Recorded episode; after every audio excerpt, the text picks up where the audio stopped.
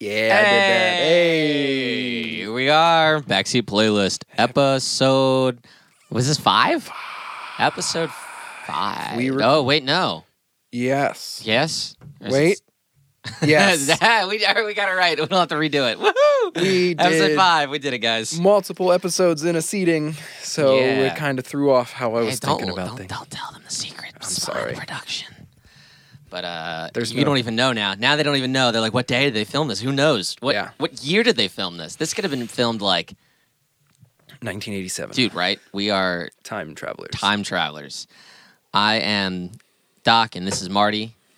Uh, even though it doesn't make sense because you are older than me. But much. We're time travelers, so you don't even know. Don't even know. We are talking about overheads and rooms and spot mics. And it, cymbals. Yeah. Cymbals. Get your de-esters out, baby. We got some sibilants coming for we you. We got nothing but offensive, harsh frequencies. We are talking about the things that the drummer hits harder than the drums, and it makes every engineer probably cry at night. I uh, I have a recording that I've done, and I'm gonna get. I'm I'm gonna admit a mistake here on the air today, but uh, there, there's a. I didn't realize how loud this China cymbal was that the yeah, drummer was yeah. using. I remember you texting me about this, and I believe. It is clipping at certain points. And it's just, it's, it honestly, it, I kind of, I think I've done a good job mixing it where it just sounds like the China's broken. Oh, nice. So there's, it's, it's not awful, but. um. Speaking of clipping, my mix to my in-ears, whew, coming oh, in yeah. hot. Coming in hot, hot, hot, hot, hot. I'm very, very uh, energetic this morning, this That's afternoon, good. This evening, in this, this beautiful February nineteen eighty-seven. Yeah, that's right. Oh my God. I, I love cymbals. I love cymbals. I love overheads. I think I get, I don't know. It's funny. Diving into trying to pick songs for this was really difficult. Yeah. Because I feel like in modern rock, modern pop music, you know, the cymbals get, I don't want to say destroyed, but I feel like there's such an almost an afterthought, I feel, because yeah. we're always so focused on getting a sick kick drum, a sick snare, a sick, you know, all this stuff like that. And then the guitars, there's no room for the cymbals. And so cymbals so many times just become that, you know, four K and up, just almost white noise sound. And yeah, I think I, there's a, a certain, I don't want to say famous mix engineer, but a well-known mix engineer in the more modern metal productions, and I'm, I know you've probably watched some of his content. And like everything, I'm not trash-talking anybody's approach to engineering, but you know, in any sort of process, there's things you agree with and things you yeah. disagree with. And I was watching one of his videos, and he was just like, yeah, you can high-pass your cymbals up to like two K. And it's, oh my God. Okay, I don't do that. I'll pa- I will... I'll say as a rough, hard and fast rule, I might high pass up to four hundred. Yeah. And then from there, maybe more or less depending on the song, the arrangement. Because yeah. Now, d- with a caveat, I will say that might be an acceptable um, mix approach because more than likely he's probably sample replacing the entire drum kit. So he's got to get all of that stuff out yeah. there too. So he's not looking to get so. any tone to the drums from those overheads. Yeah, or, so I, I think that's a more appropriate E Q move if you have to sample replace because the drums were just bad sounding. Yeah. So you might have to do that. But as a rule of thumb, I generally keep my overheads pretty wide open. Mm-hmm. Uh, and it depends on approach. Live sound, not so much. Um, sometimes I just have, I, I mic the outside. Like if I'm, you know, I'm the drummer. Mm-hmm. Um, in the studio, you're probably coming more in on the cymbals, where in live, I'm probably micing the outside yeah, edges the of the kit. Of um, that depend. That's venue dependent. If because a lot of the, the places I mix in are like theater rooms. Yeah. So they're meant to project. So I don't need all of the drum because the drum's just carrying through yeah, anyway. So I can just spot the loudest thing most likely. Spot mic the outside of the cymbals and tuck them in if I need to. Recording though, I'm all about getting the snare sound out of my overheads. So while I had, a, I, and I thought about this after we wrapped up the snare drum episode and the tom episode, really. I was like, I know we were talking about like direct micing things, but really for the most part, like a lot of my drum shell sound is overheads. Uh, partially because, as I Except said. Except for the snare? Because you just said you want to get the snare out of your overheads. No, I, In live sound, yes. Oh, in live in sound, recording, yes, recording, I want the snare sound. I want... I think I said it in... Because I was going to say, I agree with you. I totally... I I used to, I'd say, I used to probably limit my overheads trying to get that snare to duck, but now yeah. I've kind of just said, you know what? That's the natural physics of how that's being picked up, so I'm going to mm-hmm. embrace that. And I, I think that's kind of been one of my approaches I've kind of changed in the last year is really trying to...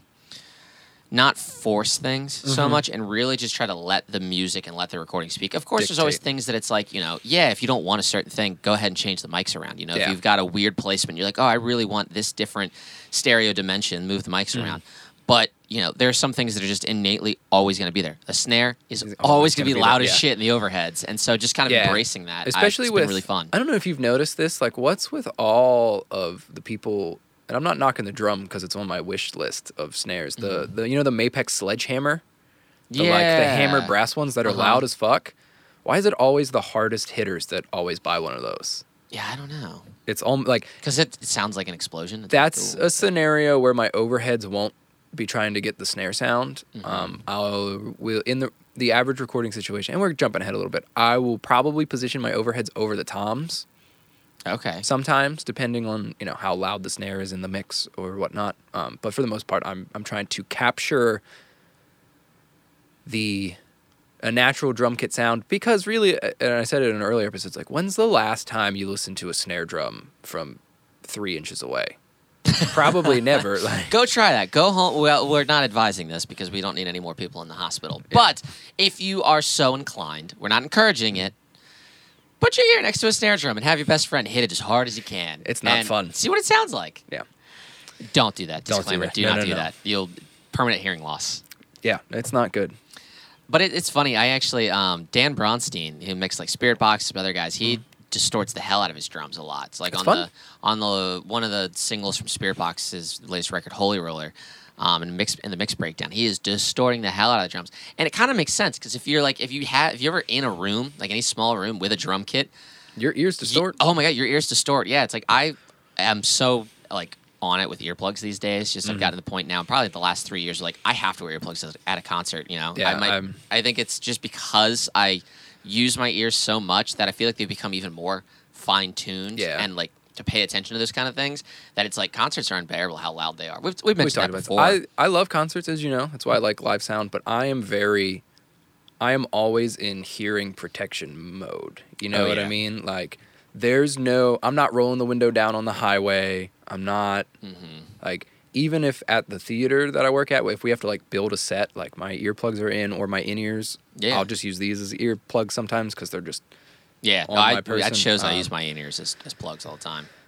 And, I, you know, I did my friendly neighborhood Facebook P S A a couple months ago where someone just made a post where it's like, earplugs are thirty dollars for pretty good ones. Mm-hmm. Like, wear them. The tweet was just, wear earplugs to shows, wear earplugs to shows, yeah. wear earplugs to shows.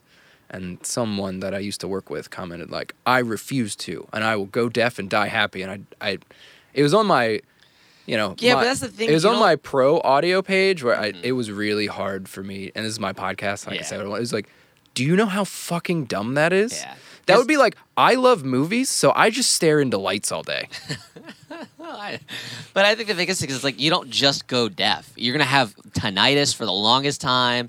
It's You're going to be dealing with so many things that's prior to you actually then being deaf. The worst part about these cold February nineteen eighty-seven months is that... Uh, My, and I'm going to say it funny because I, I was recently enlightened that it's, I'm pretty sure it's pronounced tinnitus. No, go go screw yourself. I'm going to call it tinnitus because I'm pretty sure that's the. Okay. All right. Here we go. I think this is going to be history, man. This is going to be the first thing that we're going to have this argument. I I don't even want to be proven wrong. I'm I, just going to, I'm going to be a, like a true American and I'm going to tell you to go fuck yourself. It's tinnitus. And I don't care what Merriam-Webster I, says. I want it to be tinnitus so bad. Yeah. But I don't, yeah. I, I was listening to a pod, Oh, I'm getting tinnitus now for myself yelling in my own ears. I was Woo. listening to a podcast with an audiologist and they mm-hmm. said it is pronounced tinnitus. Yeah, what the hell does an audiologist mean? Yeah. What does an eight-year degree fucking mean? Ah, screw yourself. Anyway, I hate this. Have you ever put your ear next to a subwoofer that's blasting at one hundred eighty decibels? No. Then what kind of scientist are you really? Yeah, fuck you, drunken frat boy who harassed us at a gig once and put his ear up to the subwoofer and said, I don't hear anything, so I hit the kick drum. Oh, my God. I remember that. That was great. And then his face. Oh, my oh, God. Oh, yeah. I I committed a crime that yeah, day. I that assaulted was, you someone did. That, that was day. assault. That I, was definitely assault. Yeah, but it happened in like nineteen sixty-four, so I'm beyond, I'm beyond the... Uh... Dude, I really wish I could go back in time and experience some of those those days b- prior to them having this, like the kind of rigs we have now, where yeah. it was like, no, they literally had like eight four by twelves on stage to project volume. Dude, I was watching an old Frank Zappa concert, and holy shit, when his guitar comes in, it was mic'd up, but you could just tell, like, like you can tell how loud a signal is, even when it's been compressed and whatever, yeah. because there's just a... There's a velocity to it. Yeah. That it's just like, even like listening to my phone, my face went, whoa. I guess yeah. it was just, he was ripping. I think we mentioned that before. I think it was Pete Townsend or somebody said something like, you've never lived until you've been on stage and it's been so loud that the air that's being pushed by the speakers is pushing you off the stage. Like, that's, yeah, again, I would like to experience that once with the best ear. Plugs in and then construction could, headphones over like, top. We could set up like maybe here or maybe not here. No, I'm not listening to click, click, boom. I refuse. I was gonna say we That's could set cut. up. That is a deep cut right there for anybody in the know. Click, click, boom is one of the greatest songs of all time. But um, we could do like a setup where I could bring all over all of my cabinets. I could run like four Marshall heads, all one hundred watts, and just we could rip it and put your drums through like a big P A and just. Tell everyone, like, everyone within a five-mile radius, like, don't call the cops on us. We're, We're doing something. We're testing something. Yeah, but I, I don't know uh, this if this is true for you, but when it gets cold, my ear ringies get a little more extreme. Oh, yeah. I um, think it's... I, I'm going to make a completely uneducated assumption and guess, but, like, the air pressure does change yeah. when it gets colder, right? You know, the air. Uh, I believe so, yeah. I feel like that's probably why. Yeah, I lose a little bit of high-end, like, fidelity mm-hmm. in my ear naturally. And so don't hire you in the months of January through March? No, I mean, it's not like... Why do Adam's mixes always turn darker in those times? No, they'd be bright as shit because I'd be compensating. Oh, yeah, yeah. You mean, yeah. No, I, I don't think it's... I don't think it's... It's noticeable, but it's not degrading. Yeah. Um. Yeah, it's like my... The top end just goes away for a little bit, and then like by the time March happens, it's just like, oh, yep, it's back. Do you ever notice if like if you listen to music like immediately after you've woken up and maybe you haven't gotten enough sleep, things sound faster? Yeah. What is that phenomenon? It's so bizarre. I remember when we were uh, at Marzy Maddox's uh, our last record, and one morning I, I put it on. And it was like right after I woken up, and I, I immediately called Matt and I was like, dude, what the fuck did we do? I was like, we played this song so fast. He's like, what are you talking about? I'm like, dude, I'm listening to it right now. Like, it's really fast. And he's like, dude, like, call me. He's like, take thirty. He's like, did you just wake up? I'm like, yeah. And he's like, dude, that happens to me too. And he's like, yeah. wait like thirty minutes, like, put the T V on, just get your ears like situated. And I went back and listened to him, like, oh, okay. Yeah, I can't go direct. Yeah, like first thing in the morning, I'll have to put it on through like our Sonos system or it something. It was so just... crazy. I, I like all the years listening to music, I never noticed that. Yeah, and then I, like I think it's just because shit. It was my music that I was like a lot more keyed in. I was like, what the hell? It might happen to you because you're a guitar player. It's happened to me as a drummer. Whereas if I'm working on complex exercises that focus on my left hand, mm-hmm. even though my click is mono, my brain will interpret it as to going to a different, like it will, it will turn like panned, like oh, it's because so you're kind of focusing. focusing. Yeah, that's interesting. Not so much as a guitar player because you really, I rarely at this point ever break down like left and right hand. Mm-hmm. Like when I first started, I would because I didn't have, but now it's like I kind of need to do both things. So that doesn't really happen when I'm practicing. Um, I was just curious because that happened to me once. I was, I was like freaked the fuck out. No, I'd say. Yeah, no, I've never really experienced that. But it makes sense, though. I could totally see that happening. Speaking of hearing, I did get, I finally picked up my headphones that I ordered to the wrong house, and I'm scared to listen to my old mixes. Oh, I know, They right? sound, I'll I... let you listen when we're done. There's so much depth to them, it's ridiculous. To your old mixes or to the headphones? Hopefully both, but. I, you know, I don't mind listening to old mixes. Um, I, I don't necessarily always will go and put them on, just be like, hey, I want to listen to this. But if they if they pop up or someone's like, hey, you know, because I, I I'm very proud to say that pretty much everything I've worked on, I really like. I like the artists that I've worked with. Mm-hmm. I really like their songs. Um, so I do enjoy listening to them. And I think that's why I beat the shit out of myself so much, because I'm like, I want this to sound a certain way. Mm-hmm. Um, but I think I, I do. I'm still at that point where I just I beat the shit out of myself yep, when me too. I'm mixing. And so I think even when I send it out and I finally go, I need to just send this out, and the band might say, this is great, this is awesome. When I go back and listen to it after like a year or six months, it is always better than I remember it. It's yeah. still, I could still critique it. I'm not saying like it's perfect, but it's just, it's definitely better than how I felt about it when I when I sent it out, because it was like, fuck, it's just not where I, you know, wish it could be. Yeah. Um, and then I listened back to it, and I'm like, you know what, this really isn't that bad. This is actually yeah. really good. You know, of course I can still hear improvements because constantly improving, evolving, yeah. But it's like, okay, I don't mind. I can look at it because I think I'm just so negative. yeah. Um. But fortunately, my clients are always just like, dude, it sounds great. I'm like, okay, well, yeah, you guys think it yeah, does. You, you fucking idiots. Yeah.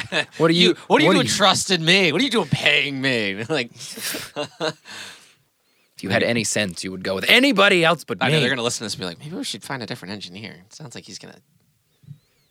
It's like such an I don't I'm, I don't mean it in an ego stroking way, but it's like even with like live stuff that I mix, like people always come up, and especially shout out to my boy Mike Calandrelli. Hey, what's up, Mike? Uh, every time I see him, he's always and I'm mixing. He's like, I'm gonna sit here because it's gonna sound good, dude. And, you you and are a great like, live engineer. This sounds like poop. Yeah, no, your guys is your whole A S P crew is fucking great. Like I I've shout out to the brand just because it's just like it's so pleasing to listen to live. I feel like it's. Yeah, I feel like, you know, a lot of times, like, you know, when you go into the studio to make a record, it's always like bands, and uh, we've all been there, we're like, I want to recapture our live feel. But I always feel like, like the opposite way when I go to a show, like, I wish it sounded like the record, because generally mm-hmm. it's just a fucking wall of noise. And I'm like, I yeah. like it still, because I can feel it, and I get to see the band. But when I, whenever I go to any shows that A S P is running, it's always like, oh, it feels like a studio mix in a way. Like, I can yeah. hear the details, I can pay attention to what's going on, instead of just being, like, holding onto my seat, because yeah. I'm getting my face ripped off. Uh, so over the summer, I worked at that other the Totem Pole Theater mm-hmm. um, because my buddy Josh is their tech director, production manager, tech director. He's something. He's important there. Yeah, and he'll he'll tell me every time I see him at one of my other jobs, he'll be like, people have just like randomly called in and be like, this is the best that stuff has sounded. Dude, that's. And awesome. I was like, just like patrons, and yeah, he's like some lady who's been coming to every single show since like it opened in nineteen sixty-eight or something. Just like. It sounded so good this year. I was like, yeah. Tell me, me more. Tell me more. I mean, stop it, but, you know, keep it coming. Tell me lies. Tell me sweet little lies. So, yeah, we should probably. Are we segueing? Are we doing this? Are we getting into overheads? We're a focus. What's your favorite brand of cymbals? Oh, you know, if you would have asked me ten years ago, I would have been like, I'm going to get a Sabian tattoo and go fuck yourself if you disagree. Uh, one, their new logo, and this is not my joke. Uh, but uh, there's a, a famous-ish drummer that we have both watched his reaction videos on YouTube a lot hey, of. Oh yeah, and yeah. he has made, he's brought it to my attention that the new Sabian logo looks like it belongs in Sabrina the Teenage Witch. I haven't seen it. Oh, it's so bad. Oh, man. Because the old logo was a classic where it just said Sabian and then it had the, like, the semicircles yeah. to be the, the uh-huh. symbol. Oh. Oh, I don't know where my symbol bag. I cleaned up in here. I, I, I don't know. The, I know what the, the original logo is. I haven't seen the new one. Oh though. My god! And I don't. I don't want to trash them because I yeah. I love their product. But dude, I've heard some great Sabian symbols. I think um I have a Sabian ride that I somehow acquired years and years ago, and it's it's great. Um, I am a Meinl boy. I love Meinl. I just I don't have the like. If I'm going to jump, the thing I like about Sabian is that they're very durable. Mm-hmm. So if you especially. If you were like, okay, uh, my band's going on tour, we don't have a budget, we have enough budget to buy a new set of cymbals, and I don't want them to break. I'd be like, yeah, Sabian, Sabian has your back. Like, they... I was gonna say too that, uh, not to trash talk, but have you experienced that? I've seen so many Zildjian cymbals break. Yes. I feel like, and maybe it's maybe it is just because it just happens that there's the certain drummers that play them. But I swear to God, dude, I have seen so many drummers with either broken Zildjian cymbals or I've seen them break. And yeah, and I love... But I like the way they sound. Those K customs yeah. do be sounding good. But uh, yeah, for for the home recording mm. sense, I would say Sabian... Brandon, the uh, the ability of the podcast. Uh, Sabian's probably your best bet because you get the airiness that comes from the Zildjian. Because the guy who started Sabian used to work for Zildjian. He was one of the Zildjian. Oh, yeah, he was one of the Zildjian brothers. Yep. Uh, and he, this, from my understanding, and I could be very wrong, is basically he found out a new way to probably make cymbals more durable. Mm-hmm. And the other brothers didn't want to divert from the way that Zildjian had been making cymbals since well, the when you think about it, if you make it more durable, yeah. then you're not buying a new one. Because, dude, yeah. I mean, my, one of my old drummers, he had this... Um, old logo? Yeah, old logo, okay. It almost kind of reminds me of like a menorah. I don't know why. But one of my old drummers had uh, this beautiful Aww. Zildjian Crash, and he broke it three times. Wait, hang on, hang on. Yeah. Shane's calling me. Shane. Shane. Wait, hang on. Hang on, give me one second. Okay. You're live on our podcast. Say hi to Phoenix. Hey, Phoenix, what's going on, man? Not much. How you doing, Shane? Good, brother. Good to hear your voice, man. Yeah, How good to doing? hear you too. So, Adam, I re- I um I recommended you for a drum tech job. Oh. My oh. buddy Mateus. I don't know if you saw I tagged you in it on Facebook. No. Uh, you should reach out to him. Okay. He, he has legit. I don't know if he has the tour sorted now because this was like two days ago. Okay. But you should get at him. So alrighty, uh, get at him. If you don't see the tag, I'll give you. His name is Mateus. He's uh, Swedish. He's awesome. Okay, he's the, my Viking friend. All right, but, but he tours with some pretty heavy, heavy like younger bands. Um, but they're all legit tours, like bus tours. So oh, or at least a bandwagon, like legit. Well, that's so, that's delightful. That's news. Exciting. Yeah, yeah, absolutely. So, yeah, I guess this call is half that and half of, um, okay, I'm having a huge brain fart about a band. I okay. cannot remember their name. Dave has them on vinyl and listens to them all the time. They're heavier. Is it Gojira? Uh, thank you, Gojira. oh, thank you. You're okay. welcome. Yeah, I'm sharing music with a friend right now, and... it was escaping me, so I got to go down the Gojira tunnel with him now. New album, disappointing. Oh, Fortitude. I haven't listened to it yet. Yeah. I haven't listened to it yet, but I feel like it's going to be hard to top the last one, so yeah. I'm trying to keep an open mind. yeah, that would be... It, it, it may have peaked, but I don't want to believe that. how do you think How do you think I feel? I know, brother. I oh, know. Do you want to hear the funniest and worst thing you've ever heard? Of course, yes. Uh, so Every Time I Die broke up. I did hear that, yeah. Uh, you want to guess what happened on Saturday? This past Saturday? What happened this Saturday? I got a sick-ass Every Time I Die tattoo.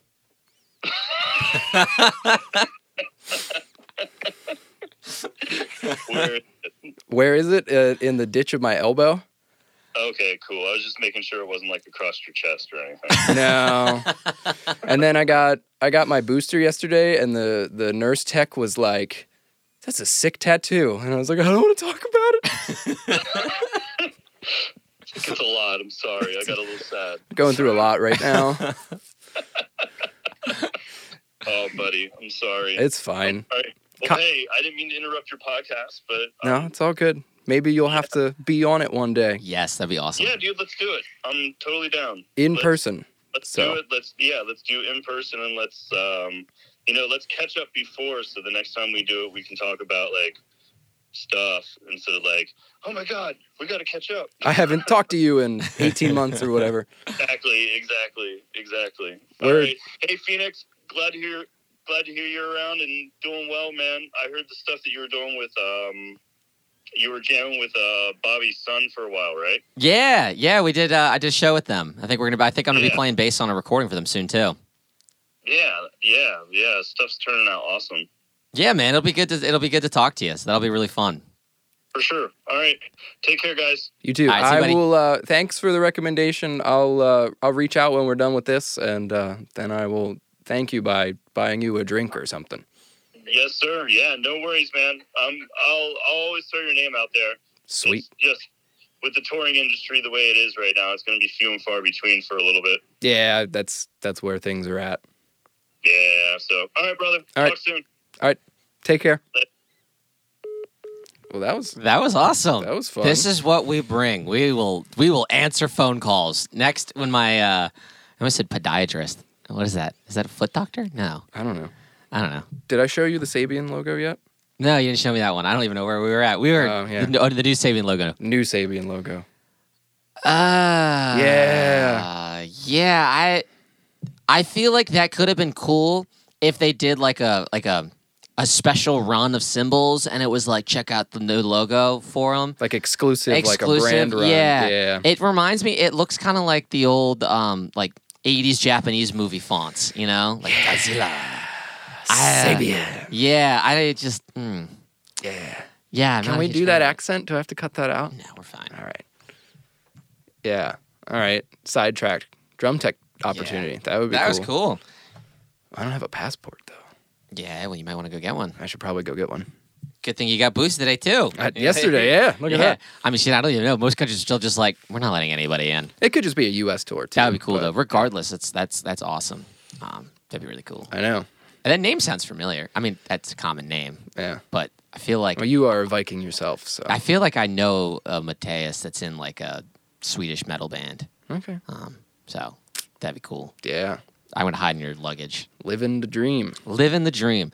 But Meinl cymbals are my go-to. I, I love them. I love Anybody them. that brings them in, I love it. I love it. I love it. I feel like they yep. just have a wide range of airiness to uh, darkness. Yeah. I will say, though, that I have yet to hear any Meinl cymbals that can give you that kind of explosive kind of thrashiness that, like, Sabian and Zildjian, some Sabian and Zildjian yeah. have.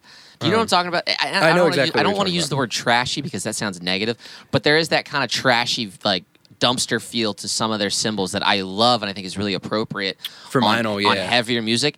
And on, on I, almost all Meinl cymbals, they all have this polished sound, which yeah. I love for almost ninety-nine percent of stuff, but I feel like they just don't have. They, that's where yeah. they're missing. Um, I, I think that's a big pro for their, their brand though, because I, I try to avoid cymbals that are marketed as like it will cut through the mix because yeah, it just means that when you're recording it that the cymbals are going to be so fucking loud yeah. and they're going to project so much, which is good live a little bit, I guess, mm-hmm. but I prefer slightly darker cymbals that you can hit hard and yep. then if you need the impact you can get it from the microphone levels. Dude, that's I mean I had a drummer one time bring in like a collection of cymbals and be like, well, I really love the sound of these but they're just really quiet. I'm like, dude, we're in the studio, bro, this yeah, is like, perfect. Like yeah. I was like, that's fine. I was like, because quiet when it comes to cymbals is not quiet as in like, you know, an unplugged electric guitar. Right. This was like I was like, dude, no, this is gonna be great. Um I actually uh uh uh I forget where I was going with this. Let's continue. I was going to say something else, but I can't remember. remember. Um, well, yeah, yeah, uh, those are my favorites. Um, we'll do uh, just a brief, probably a brief synopsis of cymbals. I wrote so that a in. Cymbal is a piece of metal that has been uh, melted down. It is uh, a some sort of copper tin alloy. uh, you know, I have those in my notes. They're uh, generally in a circular a shape. Circular shape. They make uh, Sabian made the Roctagon, which was cool. It was in an the octagon. shape of an o- of an octagon. I mean, that sounded horrible. It actually sounded pretty cool. Did it? Yeah, it's yeah. kind of weird. Um, they should make triangular cymbals. They look like Doritos. Your most common cymbals are your hi-hats, your rides, your crashes, your splashes, your chinas. Uh, get to know them and what they do and how they sit in a mix. Um, um, cymbal types, uh, your, your most common high-end is a B twenty bronze, which is eighty percent copper and twenty percent uh, tin. Um, it's also known as bell bronze, which are some of my favorite types of snares. Yeah. Um, you know, those are your Sabian A As, H Hs, A A X, H H Xs, Zildjian As, Ks, your Meinl Byzances and stuff like that. Um, try to avoid lower-end B eight cymbals. Uh, they're your kind of entry-level ones. Uh, they don't really have any definition, and they're just... They look like big pennies, you know? Yeah. Like the Sabian B eights, the Zildjian Z B Ts. Like, they work when you're getting into it, and... They just kind of have this... Yeah, they don't really sustain. Frequency. They just kind of, like, hit and dip. Yeah. Um, for, a you know, a pro-level recording. Like, if it's all you have, obviously make it work, and there's... Uh, definitely workarounds. I know certain cymbal manufacturers have done, like, pro-level B eights, um... like the Paiste two oh two or two thousand two series. I think there's a Meinl Byzance. I think the drummer for Mastodon, his is a B eight ride, okay. but I, I, they they're not just rolling it, a sheet of metal out mm-hmm. and lathing it to be a cymbal. They're probably hammering that and adding more texture to it. Yeah. Um, yeah, just a- avoid them when necessary. Um, they just don't really sound great. Just don't, don't add a lot. Yeah, Sabian tried to do the A P X series like ten or twelve years ago, and that was their pro level. Like, and they're just the pro level B eight cymbals are bright and cutting mm-hmm. and everything that they are advertised to be, but it's a lot. It's exhausting. Uh, yeah. I think that's that's that's one of the things that I, I look for. They're, like, I know a lot of the, the Paiste Rudes are also B eight mm-hmm. bronze, and it's just like, there's just not a great cymbal tonality to them. Like, you know, they're commonly referred to as, uh, I mean, like, a lot of, like, the death metal guys, like the, the Paiste Rudes, which is ironic because I'm going to say I'm not a big fan, but then one of my overhead sounds is there's a lot of Paiste Rudes on that. But I just we'll don't like cymbals it. that are really exhausting to listen to. Yeah. Like, because they're going to be hit repetitively most of the time, mm-hmm. you know. If within a certain within a short period of time, they're going to be hit a lot. And so if there's certain frequency buildups that happen just naturally in those, of course you can always try to E Q cut, but it's still going to be a tonality that is just exhausting to listen to. Yeah. I try to avoid those and find ones that, like, you know, when you're testing them out, like, don't just have the drummer hit it one time. Yeah, like, like, no, hit it a couple times for me so I can hear how that buildup is going to sound. Play a groove yeah, or something, yeah. in a room, and then mic it up and see, like, okay, now is the mic picking up anything else? Not for my home recording references, but for my, my P A system, mm-hmm. like, I have a playlist of, that I just call Rig Test. Yeah. Um, and it starts with songs that I know, and I, I I know how the P A needs to be shaped. And then on the tail end of that playlist is songs that I, there are frequency ranges from certain things that I, instruments that I don't like. So mm-hmm. I will play those as well to hear how the P A is going to react to those nasty buildups yeah. and stuff. So yeah. there's a couple albums that I, I love all the songs on, but, like, either the hi-hat is, like, painfully bright or... or the kick drum is the loudest yeah. thing on there, and it's, like, covering the vocals, but you're like, still a good record. Yeah. So. All right, let's talk about...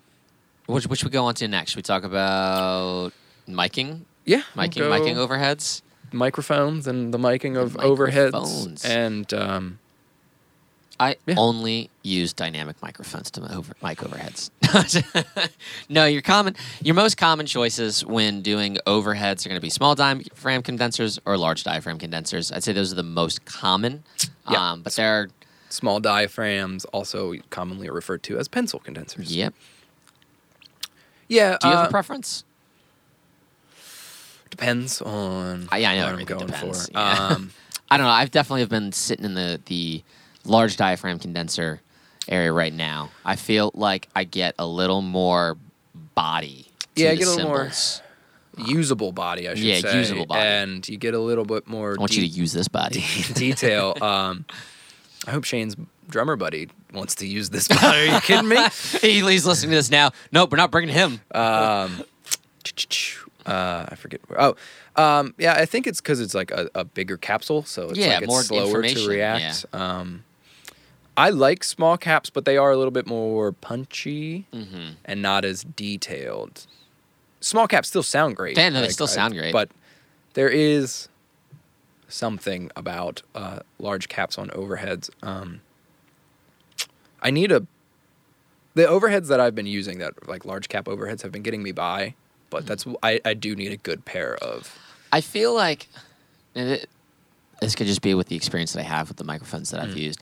I feel like when it comes to then being in a mix, I feel like small diaphragm condensed overheads will kind of, you can blend them in a little bit more because they're, I feel like there's a little less body, usable body, a little less detail mm-hmm. that they kind of will just sit back and you're not going to notice them. They're there. Yeah. Whereas large diaphragm condensers give you a little bit more stuff that if you're really trying to capture like the particular sound of those cymbals mm-hmm. and use those for like an artistic choice and not yeah. just like, hey, we need the overheads in there and I got to find a way to fit them in the mix. Yeah. Like large diaphragm condensers will give you more of like, a, oh, wow, the overheads are supposed to be paid attention to. They're not just this frequency that's just filling a space. I don't know. That could just be the way that I've yeah, experienced it, them. It makes sense. Um, uh, yeah, for smaller rooms, I mean, maybe a large cap won't be like, you know, a really low ceiling basement room. Like yeah. the large cap's probably not going to be your friend. That's true. Um, just because of... You'll probably have some phase issues, mm-hmm. and it'll pick up so much detail that it's... Yeah, like this uh, is a pretty low ceiling in here. Yeah, but that's all... All of my drop ceiling is actually just compressed fiberglass. So ah, it's so no, it's cool. really no different than putting, you know, a sound panel over the whole wall. I mean, it's not... Or the whole ceiling. Mm-hmm. It's not super thick. Like, my, my panels are two or three inch thick, mm-hmm. and that's only half an inch, but oh, it yeah. is...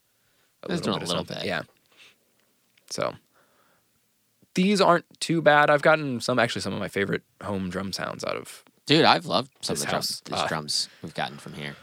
Uh, but yeah, I guess for more heavy hitting stuff, I'm probably gonna go with a small cap, mm-hmm. just because the drums will be more aggressive. Yeah. But if you know, I need some like smoother, vibier stuff, probably large caps. But then there's great hardcore mix engineers that use large caps. Oh yeah, I mean it's really just. But they probably have slightly higher ceilings than I have. So I have this weird thing with a low ceiling, and we'll get it into it later in this episode, where I've been digging running a mono overhead and mm-hmm. some spot mics, and then getting my overall drum sound from the rooms. Yeah, that's really cool. So I'll bring the rooms up first for the drum sound, and then I'll tuck in the overheads, and then I'll go to direct mics.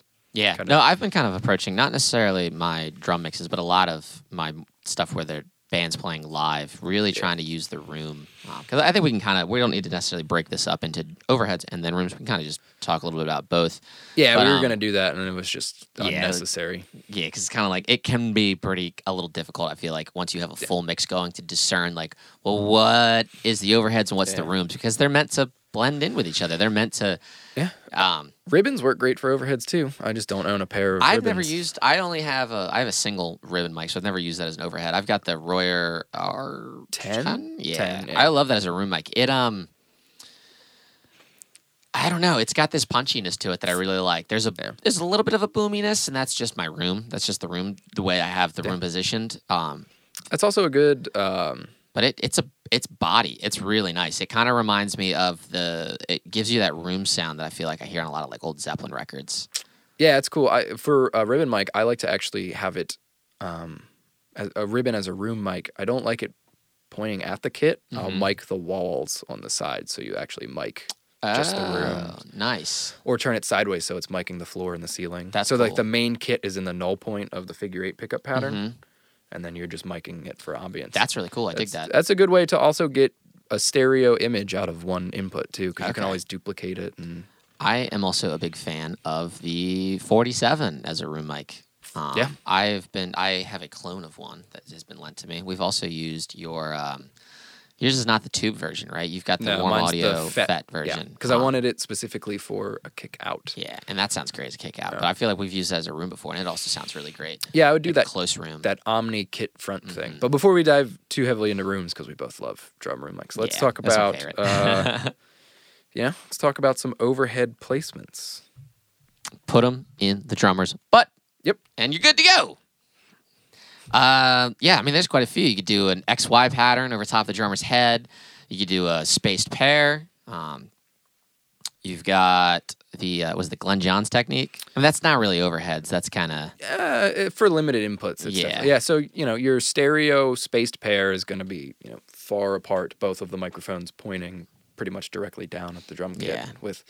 How do you like to set up your space pair? How do you? Where do you? What point do you pick as the the, the center point to then make um, them equidistant? Kind of depends. Um, if I'm recording a a snare that sits better in the mix, if it's a, a good player or just a good drum choice where the snare is pretty balanced, I try to get the snare to be my center image. Yeah. Um, but if it's one of those where like there's so much snare in this overhead that it's going to mask the, the cymbal sounds. Mm-hmm. I'll sometimes use my space pair almost as like overheads for the toms as well. Okay. So I'll point them at the toms so you can get the, your tom panning pretty accurate. Nice. Um, I've been... I haven't really done a whole lot with X Y on the home front just mm-hmm. because I don't have a mic stand that's oh, like the, yeah, strong enough to clip. hold yeah. to. Uh, I, I have a stereo bar. They came oh, with do? they came okay. with my S E fives, phenomenal small cap microphones. Oh yeah, those are great. Which is why I've never felt the need to really. It's one of the things I like my center point to be. I, I draw like a dia- uh, imaginary diagonal line between mm-hmm. the kick and the snare, and I yeah. create that as my center point so that they are hopefully both, if they're being hit yeah. relatively at a, a consistent volume level, that they're both then sent roughly centered between the two overhead space pair. Yeah.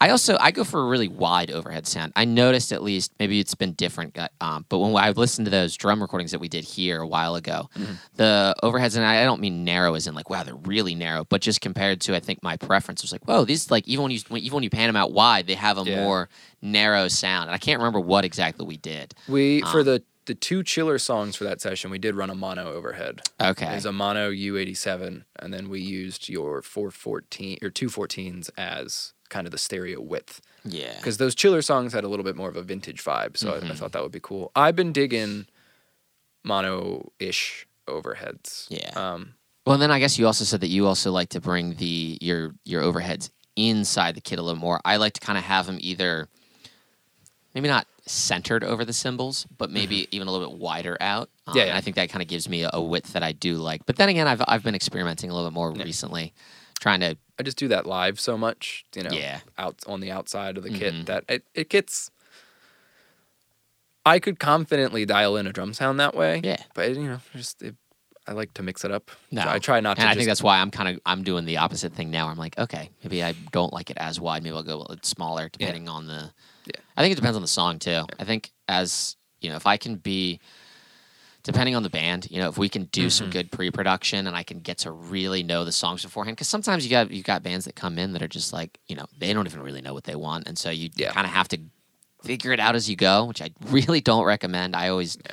really recommend sit down with the band, try to find a way that, like, if you can come over to their, come over to their rehearsal space, listen to their songs, make some demo recordings, you know, so you can really learn the songs and figure out, where do I want everything? Yeah. Um, I think that's kind of important. And I think it makes for a better record when the engineering is a little bit different between each song. I always yeah. find that fun when it's like, oh, hey, that's it's placed differently. It's cohesive, but it's just a little... Yeah, yeah, it's cohesive because it's the same band, the same instruments, same time period. And same I think, session, you know, probably. I think when you master it, too, I think whenever you get it sent mastering, I think that's what's so important about mastering mm-hmm. is for an album, it one guy will make sure it all kind of blends together, you know? Yeah.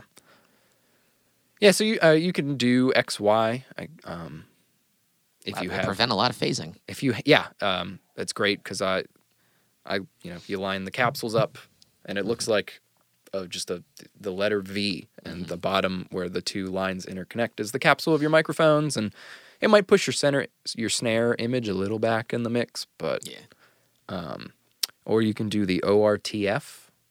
Stereo miking thing, which I had to pull up on Wikipedia to pronounce. It is the uh, Office de Radio Diffusion Television Francais. I never knew what it's for. Yeah, um, I like that as an overhead. That is thing. Really nice. Um, so yeah. basically, take your, you know, the the V shape of the X Y, like mm-hmm. thing, and you invert it, so the capsules are still, or basically take an A and scribble out the middle part, and so the. Uh, The back end of your mics are almost touching. Yeah. And then there's a specific, like, degree at the angle and width apart. Um, you don't have to follow it completely. I think they do it that way because it is, like, the average, like, length between humans' ears. Oh, okay. That's really cool. Yeah. Yeah, do you ever... I sometimes will I like get a that. measuring tape out, and I'll I'll actually do, like, a distance and make sure, like, it's exact. And then other times, I'll just kind of eyeball it. I think it depends on what I'm... The room, the player. There's the a room, lot of the player, factors. I think also then there's the style of music, too, where it's kind of like, oh, yeah. I really want a, a precise... Mm-hmm. I feel like doing... I feel like, you know, when you get into, like, the tech metal stuff, and I feel like... Even if it doesn't really make a difference, there is something about just kind of having yeah. that mindset as you're going. It's like, we're gonna we're gonna measure this shit out, you know, because we already did it with the music. We're gonna do it with the recording and be like, this has got to be exactly five and a half feet, you know, all yeah. that kind of stuff. I try to, um, when I can, just because I don't want to have to deal with phase problems in post. Mm-hmm. Um, I'll do that, but, you know, and then you can, in post, I'll typically add a sample delay to my snare, mm-hmm. so it hits the overheads at the same time. time like, yeah. yeah. So I'll delay it a little bit. Yeah, no, I always, that's probably, like, the first thing I do is I always am checking my, mm-hmm. my kick and my snare phase with yeah. my overheads. And rooms, yeah. Yeah. Out-of-phase rooms are not fun. Not at all. Or they can be. They can be. Fun. Yeah, but for the most part, get, get it right.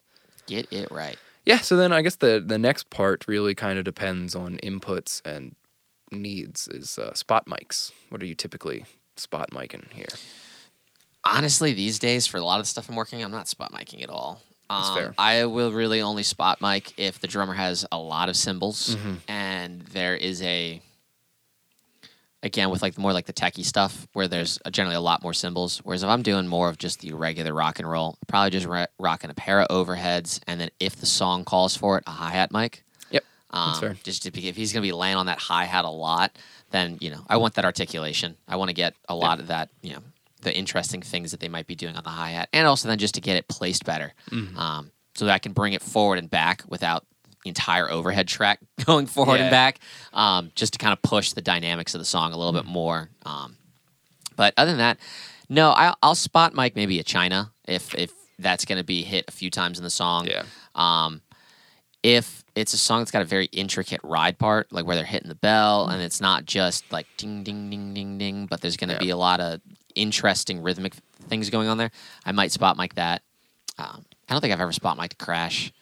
Um, yeah, I don't. I'll spot Mike like a splash or maybe a stack. Any, I would say spot miking a stack in tech genres mm-hmm. is very important because yeah. a lot of times that carries the groove. Yeah, exactly. And good luck automating those overheads up if you haven't spot mic'd them. Oh yeah, like, no, you're screwed. Um, you know, if you have the inputs, definitely. I mean, you know, you don't have to use the mic that you record, but it's a good fail safe. Yeah, just didn't have it. Yeah, because like I said, like in this room, short ceilings. Um, I'm running a mono head, mono overhead, for the most part. Mm-hmm. Just mixing it up a little bit, and then I'll spot mic my hats and my ride or whatever, yeah. and then because it's all going to bleed into my rooms anyway, mm-hmm. and then. Yeah, I don't know why I started doing that. I just got bored one day, and I was like, I wonder if I just, you know, put center image of my drum kit, because you can always pan the toms out. I'm going to run a wide set of stereo rooms, and then a couple mono rooms, and record more than I need to, because yeah. I can't, just because I finally have inputs now, and it's just fun. Yeah, um, no, totally. But yeah, for like your home budget setup, you know, I recommend the mono overhead stereo room approach. Yeah, sometimes. No, I do dig that. I don't think it's perfect for some specific applications, but for general purpose, yeah. I, I dig it. Um, it's got a unique vibe to it. It's it's yeah. it's fun. Um, do you have anything more you want to say about overheads? Because I feel like I'm getting to a point where I kind of want to talk about rooms and how they relate to the overheads. Oh, uh, yeah. That's probably I, my you next. Know, I feel like, so as a general statement, the overheads, like we said, you kind of are really getting that that white noise sound from, and because you're trying to get the rest of the kit, mm-hmm. a lot of times you're trying to get that low end out of there. Um, yeah. That then your room track is, in regards to your overheads, I'm not even going to talk about the room yet in regards yeah. to the rest of the shells, but just for the overheads to tie yeah. this together. I feel like that's then where you can get a lot more of your body back into your overheads, and that's where you can then also, I feel like it adds a lot more of the depth back in. Um, to the overheads and gets you a lot of that. I, some of my songs on here I really I picked because of their the balance between the overhead yeah. tones uh, of the cymbals, but then like, oh, there's this depth of, that these cymbals then mm-hmm. have uh, because of the room. So I think it's really an important blend. And I think, I don't know, I think you can get the best of both worlds uh, in terms of your rooms providing you back some energy to your overheads, but also still giving you that, that the body to your kit. Yeah. But I think sometimes, depending on the room that you have, that you kind of have to pick one or the other, that you're going to say, mm-hmm. hey, I'm going to use my rooms to add back in some body to my shells or my overheads. How do you feel? Yeah, it, it's a it's a, a fight and a compromise sometimes. Because mm-hmm. I have the inputs, I will take, I'll typically run a wide stereo thing kind of in the corners right here. Mm-hmm. Um And then, if I can, I'll put mics just directly below the capsule so I can have far shell-heavy things or far I got you. overhead-heavy cool. things. Um, you know, my home recording hack, and we did it for the longest time, was just an X Y set of rooms. Oh, yeah. Because they're going to be in phase. I, yeah, I still use that a and lot. You pan them out wide, so you're not aiming at the kit. You're kind of aiming at, like, you know, you're basically giving the drum set a hug with mm-hmm. where the, the capsules are pointed. Yeah, and you, I almost kind of view it as like a triangle. That yeah. like the, the those lines where the starting at your, your capsules, the lines shoot out, and the edge of the drum kit will then touch those the, lines. Each corner, each of, corner the triangle. of the triangle. Yeah. Um, it's kind of similar to how you set up like a, your your monitors in a mix area. Yeah. That your head is not actually the point of the triangle. The point of the triangle is right behind, behind your, your head. head yeah. yeah, it's kind of the same thing. Same general vibe, but just if you, I guess if you there's ro- so many triangles, in rotate music. the triangles. Um, Yeah, I mean, it's really subjective. I'm just on a I'm on a, a kick now where I like to use my rooms as the main-ish drum sound. Well, I mean, when you think about it, listen it's... listen to drums in a room. Yeah, so. I mean, that's that's the most... Everyone always talks about, like, I think we said this earlier, but like trying to recreate that live vibe. Like, why doesn't it sound like, you know, my drums or any of my instruments? It doesn't sound like it does live. And I feel like your room mics are the closest representation of like, that's what your drum kit sounds like. like. Yep. This is what it sounds like. This is how it feels. Because again, like you said, you're not listening to a drum kit three inches away from it. You know, right. The whole close mic sound is not a realistic sound. You know? Right. But your, your X Y pair of rooms that's ten feet away, five feet away from the kit. It's like, that's a good yeah. overall representation of the balance of your kit, you know. And I think I think that can be used as a really good learning tool for drummers, too, I think, when you pull up the mm. room track. Um, like, this is how you naturally like, play. This is, like, this is what it sounds like. Do you notice? You can point things out like, dude, notice your ride is screaming, you yeah. know. You need to lighten up on that. You don't need to bash the hell out of it. Or notice, dude, your kick's disappearing. Like, we yeah. can't really hear it. You do need to play louder. Yeah. Um, I've I've done that before. I've played the room track because I'll pull up a mix and they're like, this sounds great. And I'm like, well, we're having some issues. And I'll mute all the direct mics. It's like, this is what, you know, this is what this really yeah. truly sounds like. This is an accurate representation of the kit. Like, we need to get this better. Mm-hmm. Um, I yeah, I love rooms. I yeah. it's it is so integral to, I think, creating a unique drum sound. Um, yeah, and that's why I record probably too many room tracks with drums, but I like... No such thing. I just like the options of... And I'm not... Again, you're not... If you set up four or six room mics, you're not going to use all of them at once. Mm-mm. But, you know, maybe the bridge section needs to be a little bit more ambient. So you, you know, automate some things down and you just bring in this one room mic that you set up. Just... And that's your bridge drum sound. So then when you go back to the chorus or the verse, your full kit... Your full mix of the kit comes back in, and it just it moves further. Yeah, and room mics are really cool too because you can use them like I maybe you meant it this way, but like almost as like an effects track. You know, mm-hmm. that classic instead of doing you know high pass, low pass to get just the mids to create that cool filtered effect. It's like oh no, just pull out all you know. You're going to an intro, the intro of the song or something like that, and it's just the room mics. Like yeah. that's a really cool sound. Um, yeah, I think in the next episode we're gonna talk about more about like trash mics is what yeah. I call them, where they're just a randomly placed room mic that's meant to just sound kind of dirty and distorted and not yeah. great. Um, they're a fun effect, but they're not always necessary. Yeah, I would never have one rolling through the whole song. I'm not gonna. Like, yeah, I'm not gonna burn an input to be like, well, use a, as I can use a trash mic. Yeah, but like no, de- I would record definitely like a cleaner room sound if you're. Yeah, and I, I feel like the but rooms. I'm not strapped for inputs. So. The rooms are really what give you your energy. It gives you energy. It gives you the character. Yeah.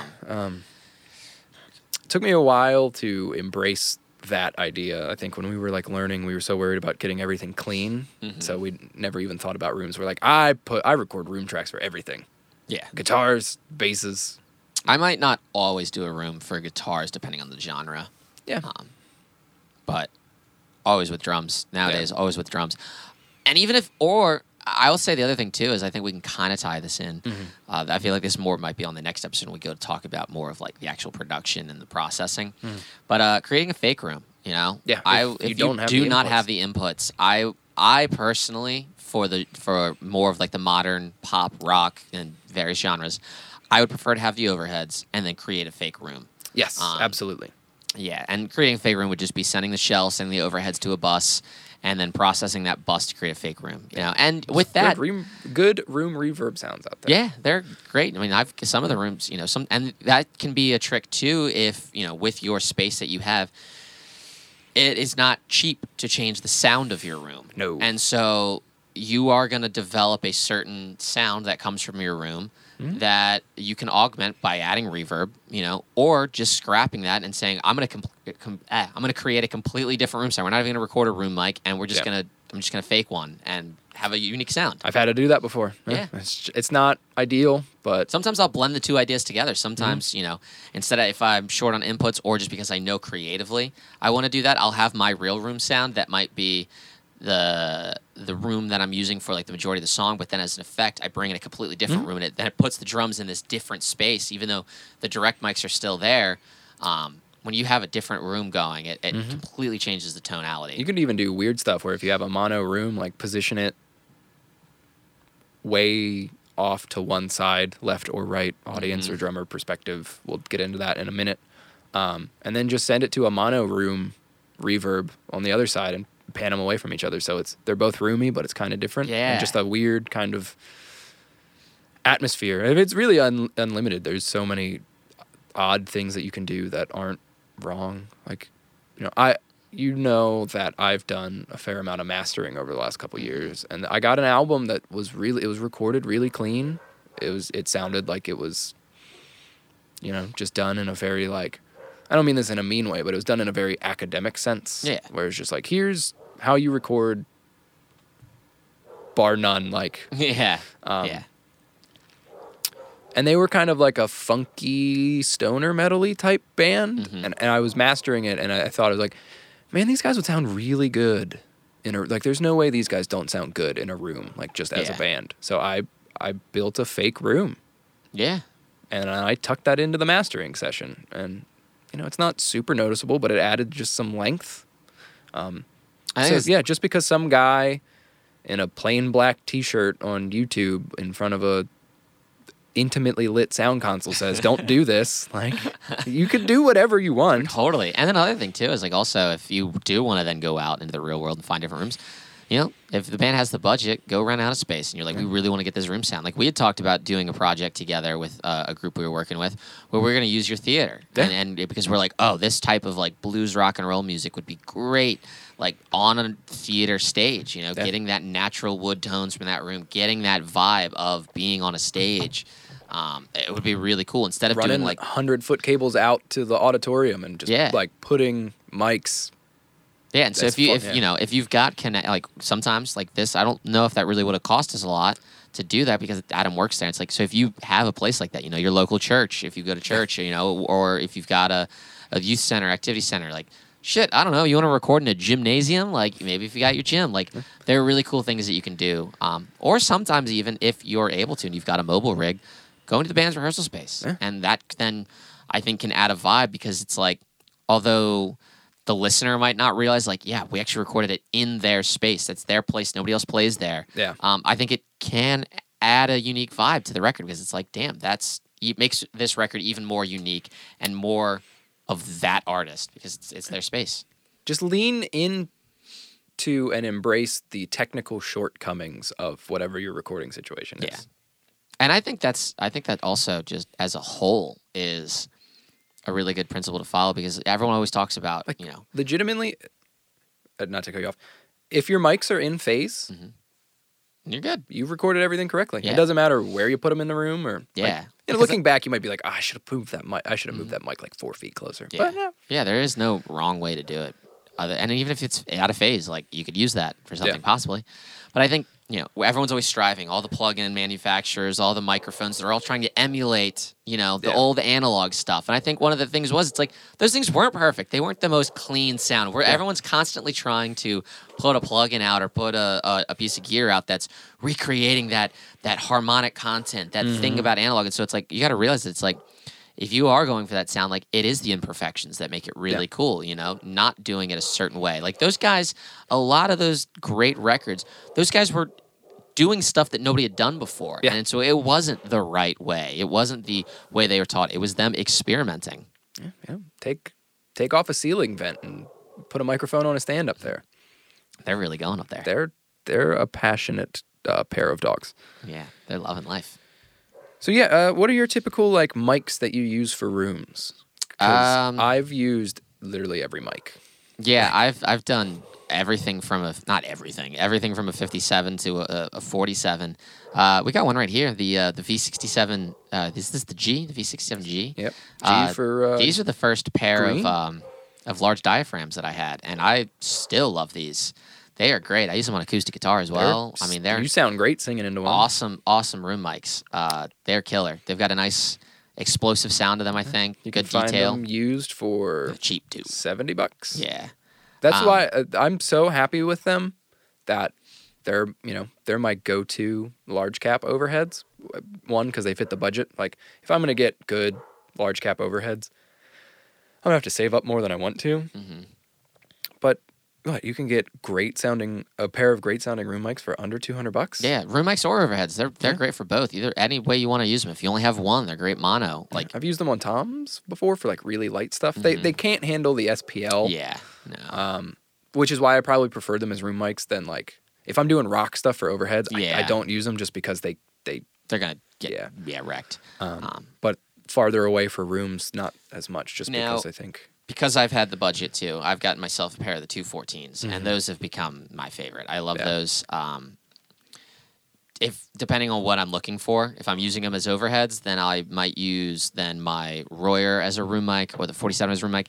If, I, if I'm wanting to use small diaphragms, which I want to talk about these. I yeah. should have brought them over, but it, the visual doesn't matter. Yeah. But um, if I'm using small diaphragms, then I would totally use my two fourteens. I, I just want to... I, one, they're new to me. But I think they just sound so good no matter what you do mm-hmm. use them for that I will always use those as either overheads or room mics because um, they're just they're they're great. That yeah. sound is awesome.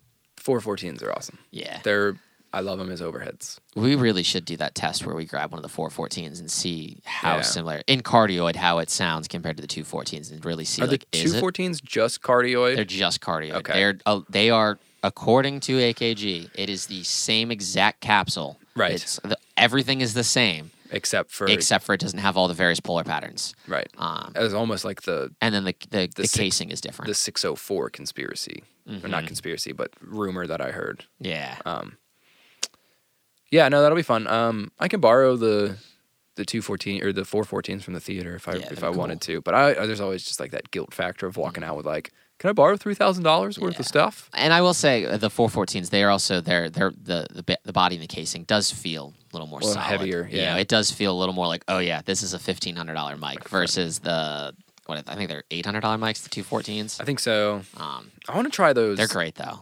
Loutons. Oh, my God, dude. I really want to try some Louton stuff. Because they a, were, they're on one of my picks. There's another company. They're uh, they've got. Um, Lewitt? Oh, yeah, Lewitt. Yeah, yeah, you knew exactly what I was going to say. You knew exactly what I was going to say. They're like a black and green color. Yeah, the, the, you watched the uh, the one, oh, the German guy whose name I can't remember. He did a shootout of Lewitt's versus Neumann's.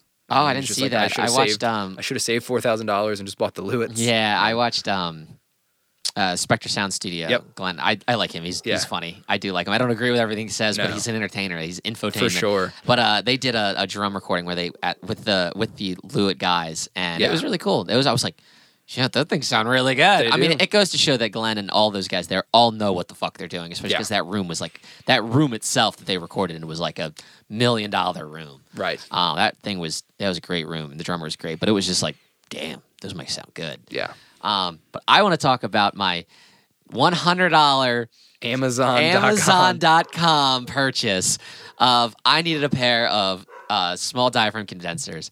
They are called Lyx or Lyx L Y X. Maybe there's another X. I don't know. I think it's just L Y X. But I have this small diaphragm pair, and they came with three additional capsules for each one. So the capsules I have on are the cardioid. Then it's got hypercardioid, omni, and then I also believe a figure eight pattern on it. Maybe. No, yeah, that wouldn't make sense. No. That would no. I think it came with it? three. Cardioid. Cardioid, it, hypercardioid. It might be. Omni. Maybe that's it. I don't know, but that's crazy for one hundred dollars. I'll look it up. Um, and they are allegedly... Allegedly a matched pair. I don't believe that. And I also really don't care. I really don't care about the whole matched pair thing. Um, that I, I will never spend the extra one hundred dollars to get a matched pair. I, I don't buy it. Like, I, it's like, I'm, I'm sure, sure it, it matters. I'm but... sure if you run audio tests on it and you do like, you know, s- like detailed scientific tests, yes, you'll see something. But when it comes to then actually hearing it, once you get shit in a mix, I, I I don't care. It's not enough for me to spend an extra one hundred dollars or two hundred dollars. But those little fuckers are awesome. The first pair I bought came. One of them was broken, so I sent it back. But you was, can buy them from Target. All right, you, you got can buy them from Target. Cardioid, Omni, and some sort of tighter cardioid. Yeah. And Omni, cardioid, and super cardioid. How much are they at Target? one hundred dollars. one hundred dollars. With six dollars of shipping. Dude, and the case they come in is like the same case. It's like a heavy-duty case, like yeah. the foam. It's the same as you'd get from Warm Audio or yeah. even from A K G. It's like, I mean, dude, you could throw that case on the floor. I was blown away, and they sound pretty good. I remember when you got them, and he's like, I, I bought these cheap mics, and they sound good. And I was like, there's no way. And we used them for a drum recording, and I heard them, and I was like, oh shit! You're like, these are really good. Holy Honestly, crap. Like as far as like budget picks go, I they don't make these anymore, but you can find them used. The C A D C M two seventeens. Mm-hmm. We actually use these on that same drum recording yeah. as the room mics. Um, they they sound dark. Yeah. Uh, er, they're. they have a, a nice like boomy ribbon mic vibe to them. Mm-hmm. So as overheads, they're not great, but I like to use them as rooms or like my trash mics, which we'll talk more on yeah. uh, in another episode. But you can find these things used for like thirty-five bucks a microphone. Oh, wow. And they sound... These things are great. I mean, I guess you could find the whole C A D drum mic kit from back in the day. I don't recommend that. Those don't really sound that great. But if you can find that thing for under one hundred bucks, these little microphones, the yeah. pencil condensers that come with it, are worth that money alone. I find like... I think we, we brushed upon this in another episode about starting off with like shittier gear. Or not necessarily yeah. shittier gear, but cheaper gear. Like you um, have to. Like, like I, I think it's I think it's great because I feel like it forces you to better your techniques because yeah. you know, like with those with those Lyx Lyx microphones, like you can't just put them up and they sound great. Yeah. Like you have to do fine air because they do have a little bit of harsh sizzle. We had know, to fine tune in a little bit. You know, yeah. but when you get them there, it's like this sounds great. This is awesome. There you cannot critique them. Like you wouldn't. Yeah. You, like this is totally fine. Whereas versus the A K Gs. Really, as long as they're in phase and you throw them up, like they're going to sound, sound great. great yeah. They're going to, they just temper themselves really nicely. Yeah, so it was that, the same thing. Uh, maybe it was our catching up episode or something where we said there was someone who has been recording for as long as we've been alive, mm-hmm. put up all S M fifty-sevens on a drum kit, and they were better than us in audio school with, they opened the mic locker and they so were like, do what you want. Pick yeah. whatever you want. Mm-hmm. And they yeah. blew us away with fifty-sevens. So. Yeah, because it's like, if you can get good at making like, just any old microphone, finding mm. the right placement for it. You know, I think it's about learning the microphone too, having an extensive yeah. knowledge of the, the equipment that you have. Like, you make it sound great, you know? Like, I buy nicer microphones now, one, because I can afford them, and two, I have to do just less processing yeah. stuff. It's more of a just, I I know, and I think my fundamental techniques are good enough that I can set a good microphone and forget it. And it's just yeah. like, I'm going to use the mic to do what I want then. Mm-hmm. And because it just starts to kind of come naturally. You know, like, your room, you know your setup, and so you know, like, okay, I know what this... I generally know what sound I'm going to get if I place this microphone here. Yeah. Um, you could give me Tiger Woods' golf clubs, and I would still be slicing it far right every time. But if you gave Tiger Woods my shitty golf clubs, he could probably... He Masters. Would make par, you yeah. know? It's about... It's, you know, just about... It's the, the undefinable characteristic of you've made enough mistakes to know... Yeah. Like, I have never found the right place to put a microphone, like, initially. I just know that I can't put it here, I can't put it here, and I can't put it here. Yeah, it's so almost probably about knowing where you here, shouldn't put it yeah. rather than where you should. It's kind of like, well, here's where you shouldn't, but there you go. Yeah. And I think, you know, I will never be one of those people that says, the gear doesn't matter. Like, of course it does, you yeah. know? Like, you know, it's like, yeah, Eddie Van Halen playing a, a, a squ- like a piece of shit Squire at a Target. It's like, yeah, he can still make it rip, but it's still going to sound like shit compared to yeah. him playing one of his own guitars. And it's like the same thing. That, but it's just like, if you can learn to make something bad sound good, you're definitely heading in the right direction. Mm-hmm. So that when you do have the good gear, like, you're not going to yeah. have to think about it as much. Yeah, I mean, you know, I could put I could put my two Neumanns up in uh, uh, Glenn John's technique on a Target fucking kids drum set, and it's just not going to sound good. Yeah, it's but like, it, it still sounds like a Target drum set. Yeah, I, I think there's this weird thing that people discuss in gear where every, like, you know, I get it. I have gear that I lust after. I know your wish list is as long as mine for, okay. for stuff that we, you know, I just, it's fun to play with this stuff. But once you're past the, like, the threshold of acceptable gear, it doesn't matter. Like, yeah. it's all little things. Like, yeah, I, you know, I'm kind of an S M fifty-seven hater for certain reasons, but it's more usable than most other things out there, yeah. so which is why I still have four of them. Yeah. Like, you still have four of them? Yeah. I think I think I only have three. You want to buy one? I want to buy one?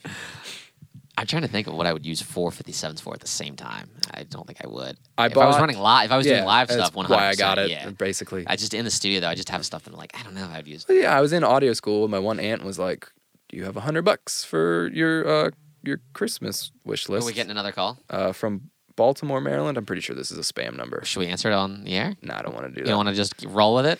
No. Uh, I also noticed that your uh, your your phone thing is also Every Time I Die. I'm having a bad week. I'm having a bad one.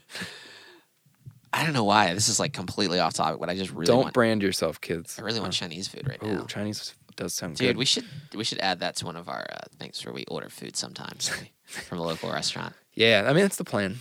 Um, cool. What was I talking about?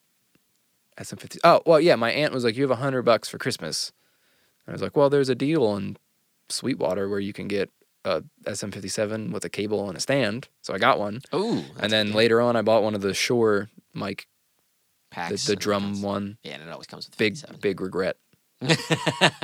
Big regret. I don't, I don't like the Beta fifty-two. Sorry. Not a fan of it either. Some people get great sounds. Yeah, I think that's... Have we covered enough that people have a vague sense? Oh, that... yeah. No, I think we definitely... You know, I mean, we could go into crazy specifics, but yeah, I think... those will be later episodes yeah. when we need something to talk about. But uh, you want to talk about some some you know, some playlist? What's on the playlist this week? This yeah. was like really difficult, and that's I think our our original idea was to separate overheads and rooms, but then we just got to a point when we were listening to music that we're like, yeah, you can't like you really can't be like, oh, that's really just the great overheads. Like it's such a blending. I mean, the entire, yeah. I mean, all mixes are that, but like, you know, you can definitely separate like. Yeah, I think the, the snare drum direct from the room. The but. only thing we didn't mention about room mic placement from my notes that I looked at is that uh, if you have them higher up, they're going to function more like overheads and be more cymbal-oriented, yep. and the closer you are to the floor, the more drum shell-oriented they are yep. going to be. So now, because I said I have the inputs, I will run probably my M X Ls high up as a, a wide, airy sound, and then, honestly, I think I'm just putting two fifty-sevens like in line underneath them. Yeah. And that'll be my my lower-pitched... You can mic the floor. Ever done that? I have done that. That's you, pretty cool. You put the fifty-seven so close to the floor that you can slide like a business card under there. Mm-hmm. That's a fun... Like if you have a not great sounding room... Yeah, you can completely you can manipulate the way it sounds. Mic the that. floor or the wall. Or if you have a really small room, turn the microphones around and mic the sound bouncing, bouncing off the wall. Those reflection yeah. points. I'll, I'll record the wall sometimes. Record the wall. I wish I would have recorded the wall. I would have made that, a lot, yeah, a lot of money. A lot, yeah, a lot of money and... Uh, Yeah. yeah, if only we weren't born in nineteen nineteen. If only we were a fly on the bricks in the wall. That joke didn't land. But the fly did on yeah, the brick wall. On the brick wall, yeah. yeah. In those sessions, I feel like I would have learned a lot. Yeah, there have been a lot of drugs going on in that. All right, uh, the only the thing haze. I'll say is that uh, don't, uh, don't use two different microphones as a same set of overheads. Yeah, You'll run into, maybe I mean, not. If you're that. purposely going for a weird effect and you know it'll work, go for it. Uh, yeah, but, but just try like to sta- make... If you're trying to get like your standard overhead sound, sound, don't yeah. do that. Don't... Um, yeah, I don't really buy into the fact of like the matched stereo pair thing. I'm not even gonna... Yeah. If I, if I have a, a matched pair of... Because that also means that you would have to use them both together all the time for them to stay exactly. matched. Exactly. Yeah, because then they'll, they will deteriorate over time. Like, that, that's I, why I'm like, that's so dumb. Like, yeah, if I have a stereo pair of, you know, call it U eighty-sevens or whatever, mm-hmm. like... And then I use this one for vocals. Well, yeah. then now I'm gonna have to remember, well, which one did I use for vocals? How yeah. long? And yeah, exactly. It's like... You know, maybe if I had just oogles of money to spend where I had a matched pair of something and is, then I had individual ones that I would use for individual things. Isn't like, it the slight difference that gives thing characters, though? Oh, like, oh maybe. But did we just touch on something that it's the it's the imperfections, the uh, differences that make things sound good? Sound human. Yeah, sound human. I got They're a not. mutual friend of ours an A in their music class in college because I was like, I was... in one of those headspaces that night when they asked me this question, and I was like, oh, "Well, you telling me this? They're talking about uh, they watched was it four thirty-three or whatever, where mm-hmm. the guy just sits at the piano, yeah. And, like all of the people in the music class were like, because it was like in, it's like a community college intro to music class. They're like, Horrible. It's not music. There's no sounds. I was like, well, if you think about it, it's the space between the notes that makes the music. Because if not, it's just constant noise. And then I told her to like write in the, her her her, uh, her paper. I was like, Google pink noise and play it. There's no frequency separation and no duration separation. Mm-hmm. Like, that's all frequencies just firing yeah, at yeah, right. At the yeah. same time, yeah. You don't I listen love, to that. I love that meme where it's like, jazz is the... Mu- what makes it jazz is the space between the notes. And then I realized in the deafening silence of my own soul, yeah. I'm never not listening to jazz. I know there was an old composer who said music is the space between the notes. And, you know, that that is true, but I feel like... I, I quoted who it was. I looked it yeah. up, but I was like, if you think about it, he's right. Like, yeah. this, the four thirty-three thing is just an example of... I think it's four thirty-three. Four... minute I, I don't remember what it is. Whatever it is, yeah. I met my girlfriend at a brewery called six thirty-three, so I might just be putting. Well, the... and then there's, I mean, I've watched like Adam Neely does some cool stuff on YouTube. But he talks about like, I you love know, that guy. You know, the space between the notes is also that's what you know, creates your tempo. That's what creates your, your groove. Feel, and that yeah. there is a point where you can play too slow, where the human mind doesn't connect the beats anymore. Yeah. Like if you just have like a... Doom, doom. I mean, even that's start, too fast. Yeah, even yeah. that's too fast. You still get a rhythm of that. But like there's a point where it's too Set slow. Set your click to ten B P M. Oh, yeah. And, and try you will... To, yeah, you can't. And play that as quarter notes. Yeah, it's really hard because you just... Your body can't remember that. Doesn't have yeah. that... I forget what it what he called it. There's some scientific terms for it, but it's really cool. Um... Damn, we could go on, on and on about right. that. Yeah. You want to get to the playlist? I don't think I missed anything, but I'm sure I when I go back and edit this, I'm going to be like, be like oh, so should have talked about that. Fiddlesticks. Yeah, let's uh, let's do it. Let's do it. Who started? I think we did me, then you. I think, are we back to me? Maybe not, I don't know. It doesn't matter to me. Yes. You, I think you have more songs than I do, so I'll let you start off. Yeah, I I have a lot because there's also some points that I've tied in that I it, it's it makes more sense if I reference it in the playlists. Yeah, so yeah, you start off my podcast. I could put on as many songs as I want. I could do whatever the hell I want. Uh, sticking with the uh, perfect circle thing, um, Josh Big Freese surprise there. do be hitting the good the drums good at anything he does, but the song "Blue" has a really good. Um, balance of overheads, and there's definitely a hi-hat spot mic because at one point he opens the hi-hat and it pans and it just ties the song in well together. So my first pick is Blue from A Perfect Circle's thirteenth Step. Nice. My first pick is Garden in the Bones by Periphery. That whole album's really cool. Uh, I particularly like that song because it's got a, a more open arrangement, but I really love the the depth and the space, the stereo width of the overheads in that song mm. um, because he does... He doesn't ever really wail on the overheads very much, but there are lots of individual hits here and there. Yeah. Um, and so the the upfront tone that you hear when they're hit is every single cymbal sounds unique. And I think yeah. that's, one, I think that's cymbal choice. Um, I think that, that really goes to show. That's another note. Try, if you're going to have two different crashes or three different crashes, have them all sound slightly different from each other. Don't have the same ones, you know. I yeah. want to hear different pitches. I want to hear different tonality in them. And I think that song really I mean, showcases that. Yeah, no two cymbals do sound alike, but it is it's the the the contrast that makes yeah. it work. Which is what I was saying. I never finished my Meinl point, uh, is that I would love to own Meinl cymbals, but I would have to buy a full cymbal pack if I'm going to get one. Oh, yeah. You know what I mean? Because, mm-hmm. you know, I just feel like my Sabians all blend well together. Yeah. Yeah, so I rarely be... ever see a lot of mix matching going on. Yeah. It... Um, but the other thing about that that song is also then then the room sound is really nice. When you listen to the way the snare reverberates mm-hmm. in that room is really key to it. But then also, I think this is a really great, great choice of uh, the blending of the room mics for the overheads uh, because you can really hear the cymbals in the room mm. and it adds this this depth. You can kind of hear them as they as they uh, uh, fade away. Not fade away. As the amplitude goes down. Yeah, decay. You, decay. Yeah, there we, we go. go. Man. Yeah, I'm a scientist. You can really, I feel like you can really hear their decay in the room, which I really did yeah, because it adds like a, a real depth to the to the sound. So, Garden in the Bones by Periphery.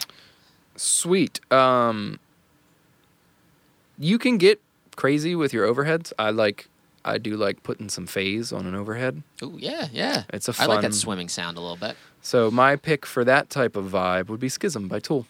Nice. Those overheads do be phasey, and I feel like. It is one of the coolest drum grooves maybe ever, but the phasiness of the hi-hat and the overheads really help that song kind of carry and give, oh, it, yeah. and give it, it a feel. Oh, yeah, it adds groove to it. I think that's one of the things that can be said about a little bit of phase in your overheads is that it's oh, like... Oh, there's, there's a lot on this one. Yeah, but. there's no there's no wrong way to do it. Sometimes that adds to the movement of the song. Yeah, if your cymbals... If the performance is great, but the cymbals are just kind of stagnant, throw some throw a phaser on there. Exactly, yeah. Pitch and warble, make them kind of stand out a little Pitch bit. Yeah, warble.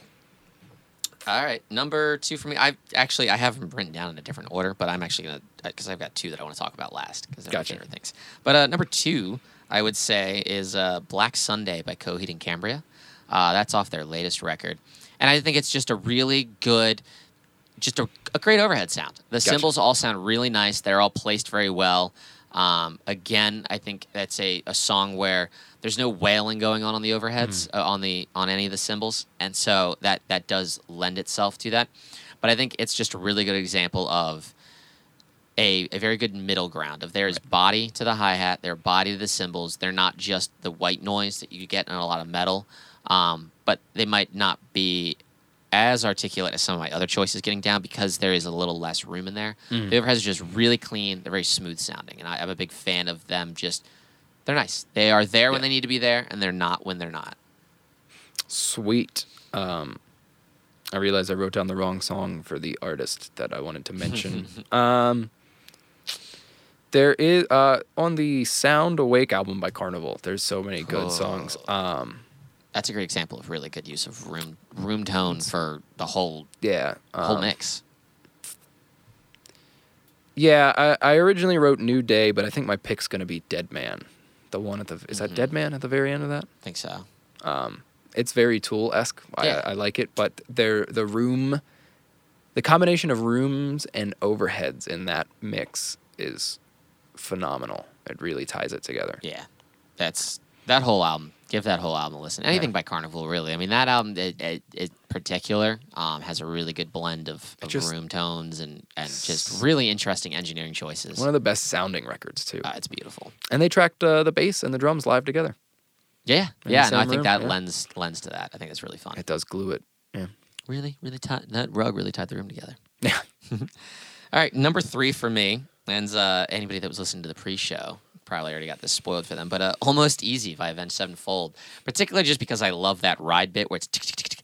But I think that's a great example of spot mics. Uh, yeah. That you wouldn't really be able to get that kind of direct um, crispness out of a part like that mm. if you just had just a, a space pair of overheads or X Y. Yeah. That there's definitely, they were like, we gotta, we gotta make sure we get there. Because there's an attack to the ride that if you listen to it later on in the song when he's just riding it. Yeah. Had to had to go there. That's um, when he's just riding it. It is a. Li- it's not as attack oriented. It's a little smoother. Yeah. But when this part, when this particular part comes in, when you listen to it, you'll you'll hear it because it also then pans left and right. Man. Um, it's like oh, that's those are spot mics, and I think that's For a great. Sure. Yeah. That's a great use of them. Is is something like that where you're trying to emphasize a certain part because I think, I think in a lot of, of your just modern music, the overheads are just there. You yeah. know, they're not. They are they are creating a rhythm. But I mm. feel like there are certain songs, this one in particular, where the overheads have their own moment to shine in terms of like um, it's not melodic because yeah. it doesn't it's playing one note, but there's this rhythmic or melodic aspect to like oh whoa that's really cool that really yeah. stood out you know sometimes with like a china you know with like a ksh, ksh, ksh, there might be a cool rhythmic thing that breaks up your standard eighth notes or quarter notes yeah. and I think having a spot mic on that particular cymbal when that part comes up can really emphasize that groove change. Yeah. Um, and, and this song does a great job of that.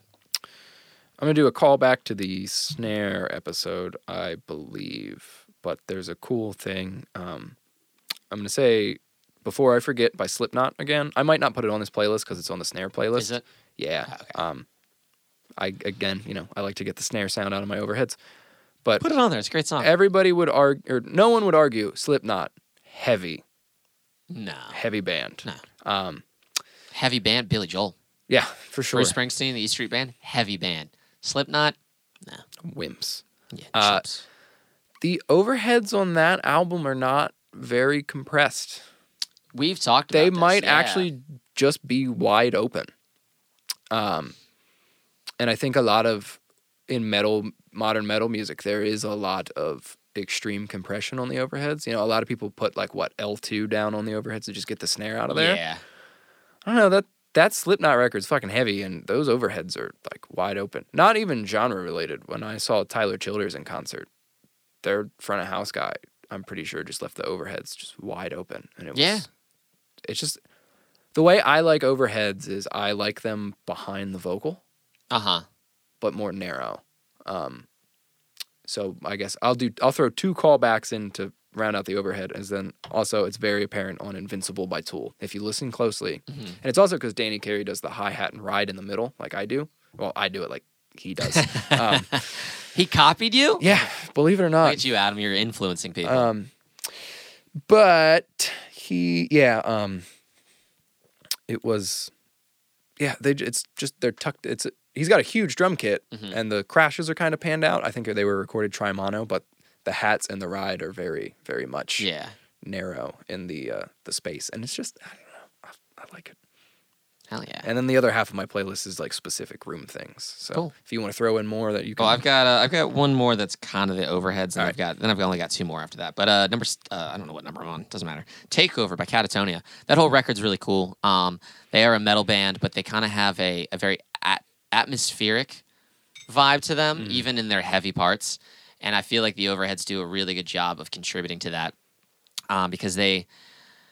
It, it's not that the overheads have a roomy tone to them, but they just have this swimmingness to them I really like. Yeah. They are very, um, I want to use a color to describe it. I don't know why, but that's the only way. They're very blue sounding to me. Okay. They've got this this this nice dark quality to them that I really, really enjoy. Good weight to them. Yeah, yeah there's a good weight to them. They're present. They're mm-hmm. there. They are still present, but I wouldn't call them bright, and I really like it.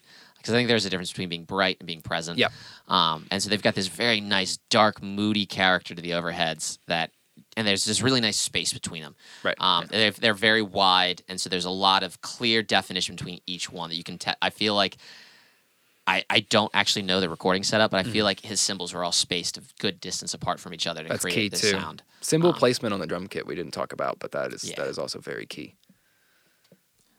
Um, All right. Do you want to move on to your? Uh, I see a lot of stuff written down. I like drum rooms. Yeah, um, me too. I know I, we're. I know one that we're gonna completely. Yeah, I can already see it. We have one that's the exact same one. Okay, well then I'll just give it to you, so I don't no, have to say it. I was gonna say I was like, we can both talk about it, but we'll get to that. I mean, one. we we'll will both the, talk we'll, about it. We'll talk about it last. All right. Uh, switching to rooms now. Uh, sticking with uh, A Perfect Circle, different album. Uh, they have a song called "The Doomed," and it starts with this very crushed drum room sound yeah. that is also the same drum beat as Bullet the Blue Sky by U two. Also the same as Give Me Novocaine by Green Day. Same drum beat. Mm-hmm. Look it up. It's funny. Um, nice. But yeah, and then, you know, it opens up into the full drum mix, but it just sets the tone because they're just, they're smashed and it's just, that's good use of just obliterating a drum room. Yeah. Like, uh, for cleaner stuff, I said I, I will tuck them in as an overall drum sound, but I will also just a obliterate drum room mics. That's my favorite thing to do. Oh it's no, just... I love it. I love a good distorted room sound. Yeah. Yeah. And we'll talk about we're we're adding a drum episode since we combined some. So we'll talk about overall processing for each thing yeah. and, and a full like contextual like we'll focus just on what's going on in our D A Ws or consoles and whatnot. Yeah. I so I only have two more left because I didn't I just kind of combined all of them because when everything I said uh, it stands true, but it's also just I love the mixture of the rooms and mm. overheads on here. Um, I will say as a caveat though, honorable mention, I've mentioned that this band before, Don Broco, but their latest album, Amazing Things, have a lot of really cool drum room sounds. Throw one um, on. I will. We'll throw one on there. They'll, we'll throw one on there. I can't think of this exact song right now, um, but. It'll be on the playlist.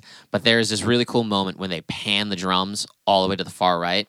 And it's, um, man, what is it?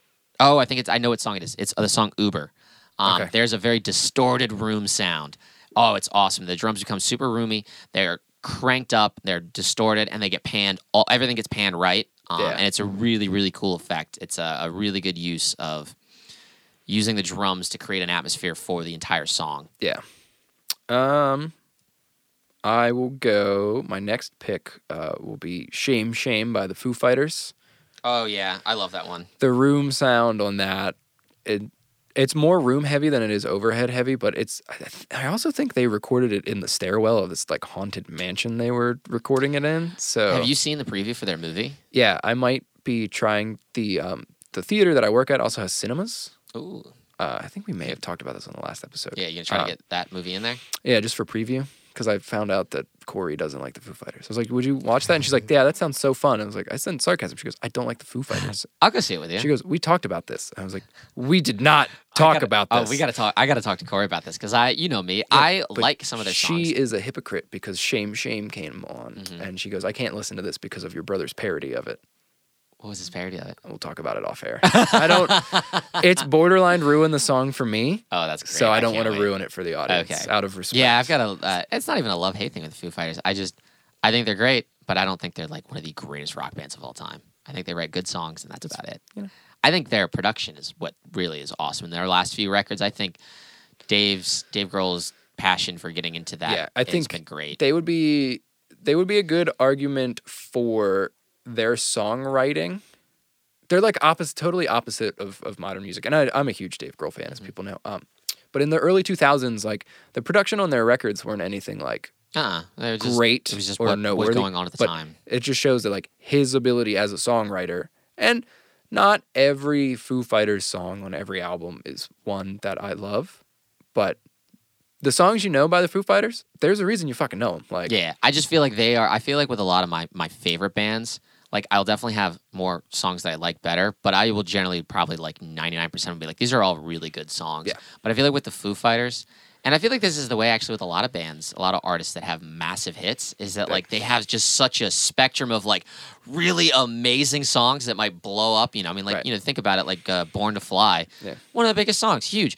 But then they've got shit that it's like, I would never listen to this, you know? Like I will skip yeah. so many tracks in a record. And I just, I generally like bands where I like all of their catalog. That's fair. And that's just how I feel. But so, I also just respect the authenticity too. Because like they've never, like, you've never been like, oh, they changed their look for this album. Like it's always true, just been yeah. like, just Dave Grohl looks like fucking Dave Grohl. Mm-hmm. Like, you know, just. He'd be nothing without Kurt.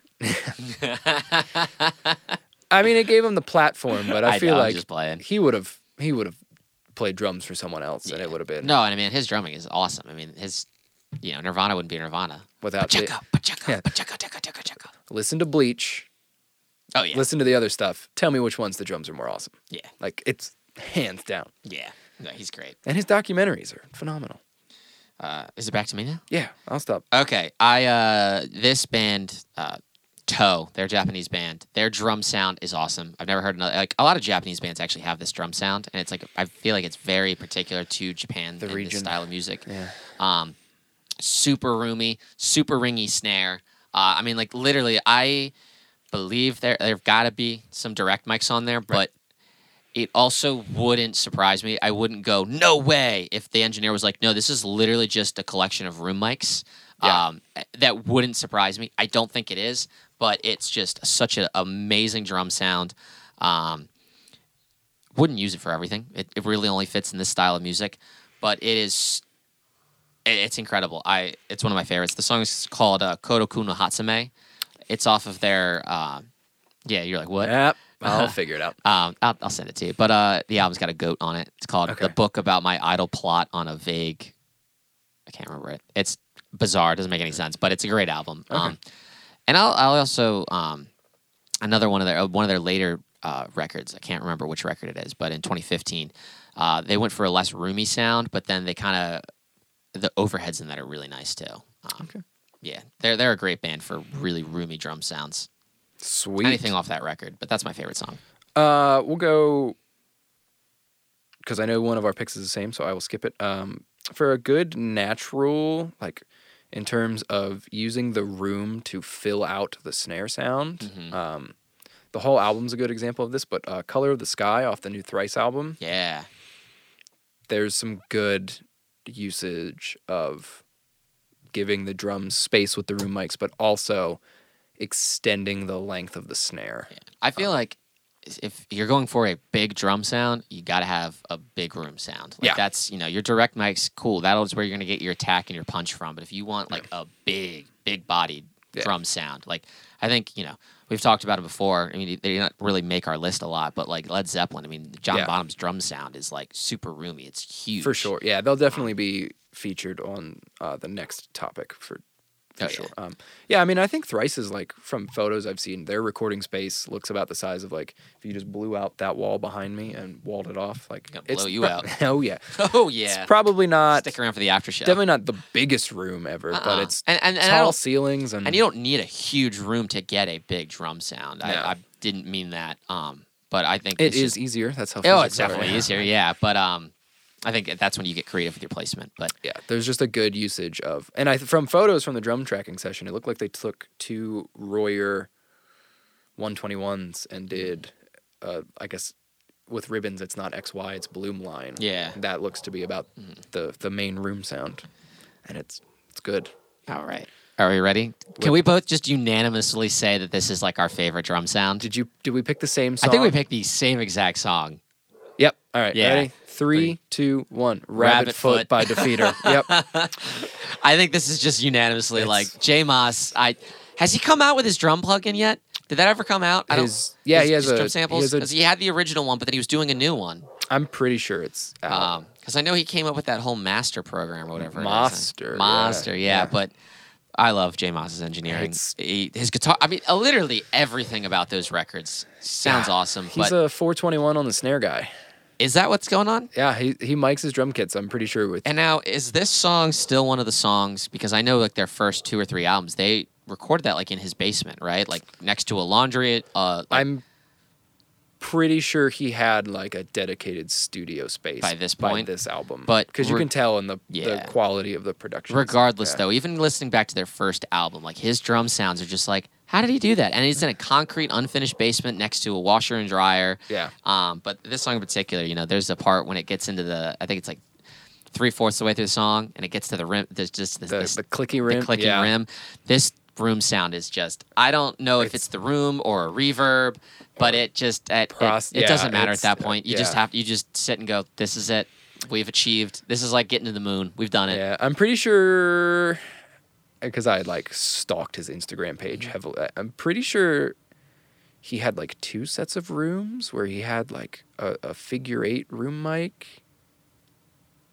And then he had, like, eighty-sevens as close rooms. Hmm. And then four fourteens as overheads. Yeah, it's... Let our podcast get big so he can come on and tell yeah, us how right, we recorded them. Yeah, tell us how they did it. But it's, it's just an... It is... that drum, his drum sounds, I think... Now, I could be completely wrong, but I feel like I've watched some of his mixing videos, and he, he utilizes everything. He, when I say everything, he utilizes the rooms, the overheads, the close mics, all in synchrony with each other. Not, I don't, I, it doesn't seem like one takes precedence over the other, whereas I feel like in a lot of mixes, it's like, oh, the direct mics are the are yeah. the, the precedence, and then the room just supports it. In his in his mixes, it is a total harmony and synchronicity between yeah. everything that is it's creating that sound. Perfectly balanced. But it's explosive and aggressive, but it's not washy. Yeah, it's not washy. Like, and it doesn't sound too hyper real. You know, it's not that no. hyper realism. It still sounds like, yeah, yeah, this is this is kind of what's happening in my head when I'm listening to a drum kit live. Yeah. And his drum room automations, perfect. Yeah. Like, they're some of probably the best in the game. Yeah, they're they're incredible. Like, that guy knows how to just... Because they all are balanced, but, you know, there will definitely be points, I think, where he's pushing the rooms up and pulling the overheads back. And oh, then yeah. he'll flip it, and then he'll pan them in, and then pan them out. Like, there's, I think there's so much little details going on that... There's so much movement to his yeah. drums. Yeah. It's it, it's, it's awesome. It really, check out any of their records. It emphasizes the parts. But, yeah, the Letters Home album in particular is some of the best drum room sounds you'll ever hear. Oh, yeah. I'm realizing... So the dog is barking every time I talk. uh, you know, they bark. They do not like me. Um, I this is a, this is gonna be a, a good, good playlist. Yeah. This is gonna be really fun. Yeah. Hell yeah. Sweet. Anything else? Anything else? Or should we wrap it up for, for today? We'll wrap this one up and. All right. Well, where can the people find us, Adam? I don't know because I'm having some. Okay, so we are currently as of our. As of the snare of episode, and as as of the recording of this, we are only on YouTube right now. I uh, had an issue with our distributor, but uh, all of the links to the playlists, we will get the playlists up on Spotify, on yes. Apple, so you can listen oh. along with us. They uh, will be back. I'm hoping that it will be resolved before this episode is even edited. Yeah, you might not even know that this happened. But uh, yeah, as a can you question. also find the links to the playlist? Because I know a lot of people want to tune in and actually listen to these songs um, without having to make their own. Are the playlist links? Are they in our link tree on our Instagram, or is they, it just the episode? Uh, it is just the episodes, but the playlist links to your preferred streaming service of choice is in the descriptions for the episodes in the podcast. Perfect. So if you're on Apple, if you're on Spotify, so if, you, yep, if you're if, on YouTube, it's there. If you're watching us on YouTube, you can click down below and it'll say, listen to our playlist or something, and there will be an Apple Music one and a Spotify one. Beautiful. That'll take you to it. And if you're on Spotify or Apple Music, you can go back to the little scrolly menu where all the episodes are shown, and then you can click on the description, and it'll say, Perfect. listen to our play. Yeah, they are included in the descriptions. So, and while you're there, follow us. If you can like it, if five there's a like stars. button, like it. If there's a five-star button, five stars. And then, uh, you know, leave a comment. Anywhere you can leave a comment. Leave a comment on our Instagram page. It's, we uh, got to be those guys. We got to conquer that algorithm. Yeah. We are the uh, the backsp- uh, backspace. Back. Backspace Boys. The Backspace Boys. This is the uh, Backseat playlist brought to you by Reflections Artists Collective. Follow. Follow us on Instagram. Follow the network. This is the only standalone Backseat playlist thing. Everything else will be under, uh, if you're into, I forget the word, when you just use the... Uh, mm. The initials of it. Yeah, follow us at Reflections Artists Collective. That's on, at Instagram, on Facebook, YouTube, on YouTube. Subscribe, like. Share. Please share it with your friends. Share it with your mom. You know, maybe she can knit us some hats or something. Who that knows? Would be cool. Show your boss. Yeah, show your boss. That, uh, yeah. I think that's about it. That's about it. Uh, All right. This has been Overheads in Rooms on the Backseat playlist. Boom. Go record. Boom. Slappity-doo.